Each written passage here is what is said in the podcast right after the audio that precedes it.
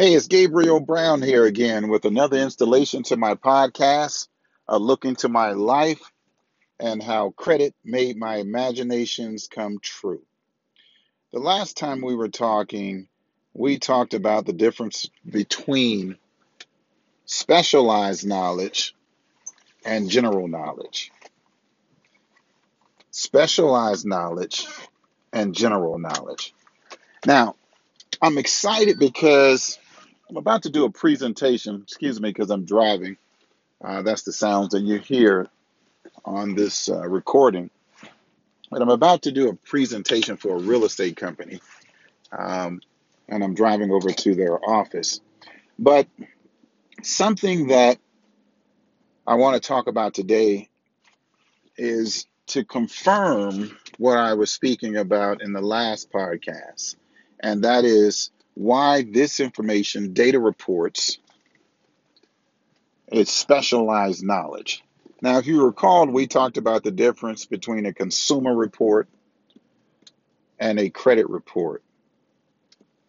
We talked about the difference between a data report and a credit report, okay? We talked about how specialized knowledge will reveal and unveil some of these data reports to you that have been circulating in the public domain about all of us for thirty years. One of the main uh, data report providers uh, of banking activity reports, which is uh, they show all of your debits, credits, basically all of your activities with regards to checking accounts, opening and closing bank accounts, uh, just d- insufficient balance, uh, writing bad checks. I mean, just everything you can imagine. But today I want to talk about the difference between a credit bureau or credit reporting agency, the difference between a credit reporting agency and a specialty credit reporting agency. There we go again with that word, specialty or specialized.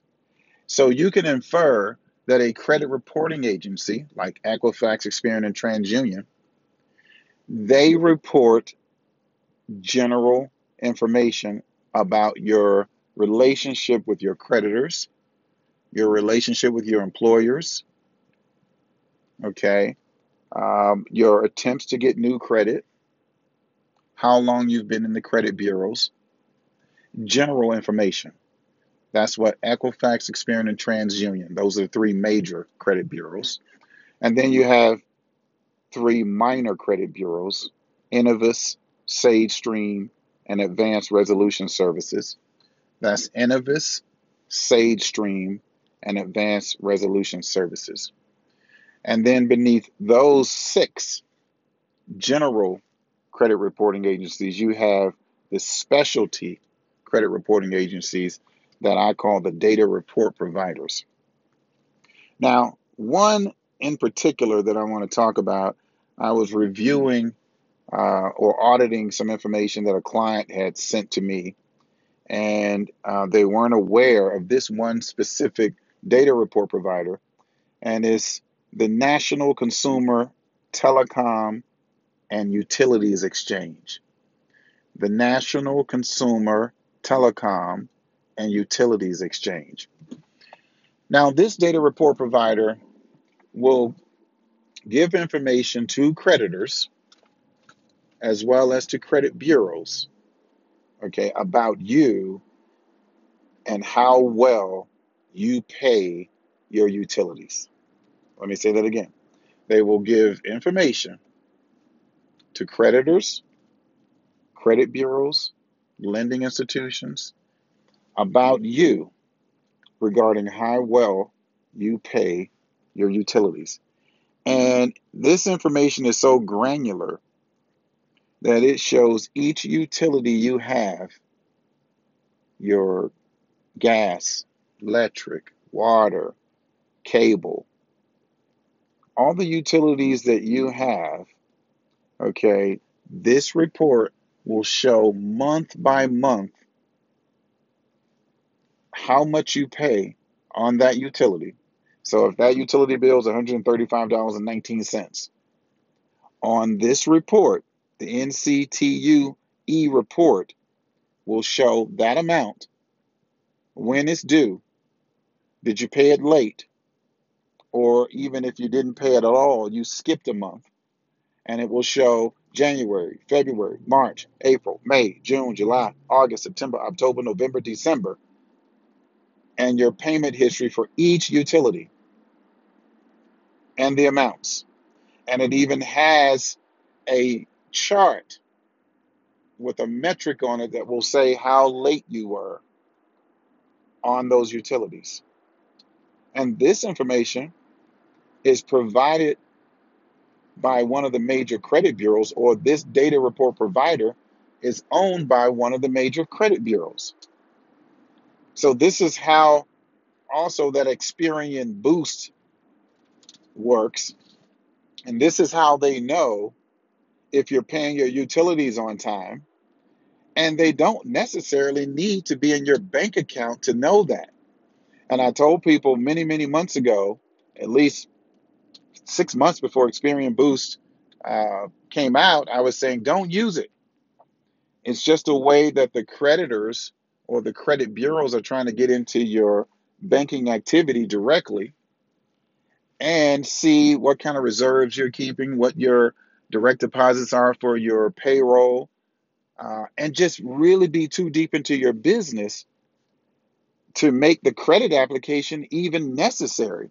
If if we have all these creditors so deep into our uh, personal business with these data reports, why do we even need to disclose these details on a credit app? Because they already know once you sign the credit app, if you're fudging, hedging, uh, embellishing your income, uh, understating your rent or mortgage payments, understating your your liabilities, right? This information is so easily discovered through the data report from providers that it's shocking that this could be in the public domain. But anyway, Experian Boost is still, you know, doing very well. People are getting a three percent increase, you know, uh, as the top average uh, on their credit scores. Um, but it's really unnecessary because this national data report provider, okay, the N C T U E, is already reporting about your utilities and how many days you're late and how much the exact amounts are. So there's no need to use Experian Boost. So be very, very aware and get a copy of your National Consumer Telecom and Utilities Exchange data report, because guess what? It's more information on it than just about your utilities. I'm not going to share that now, because if I do, you won't be inspired to get a copy of the report for yourself. If you want to request a copy of the report, all right, let me just give you the phone number here to help you out. You can call one eight six six, three four nine, five one eight five. Again, that's eight six six, three four nine, five one eight five, and press option one, okay? I suggest you freeze this report.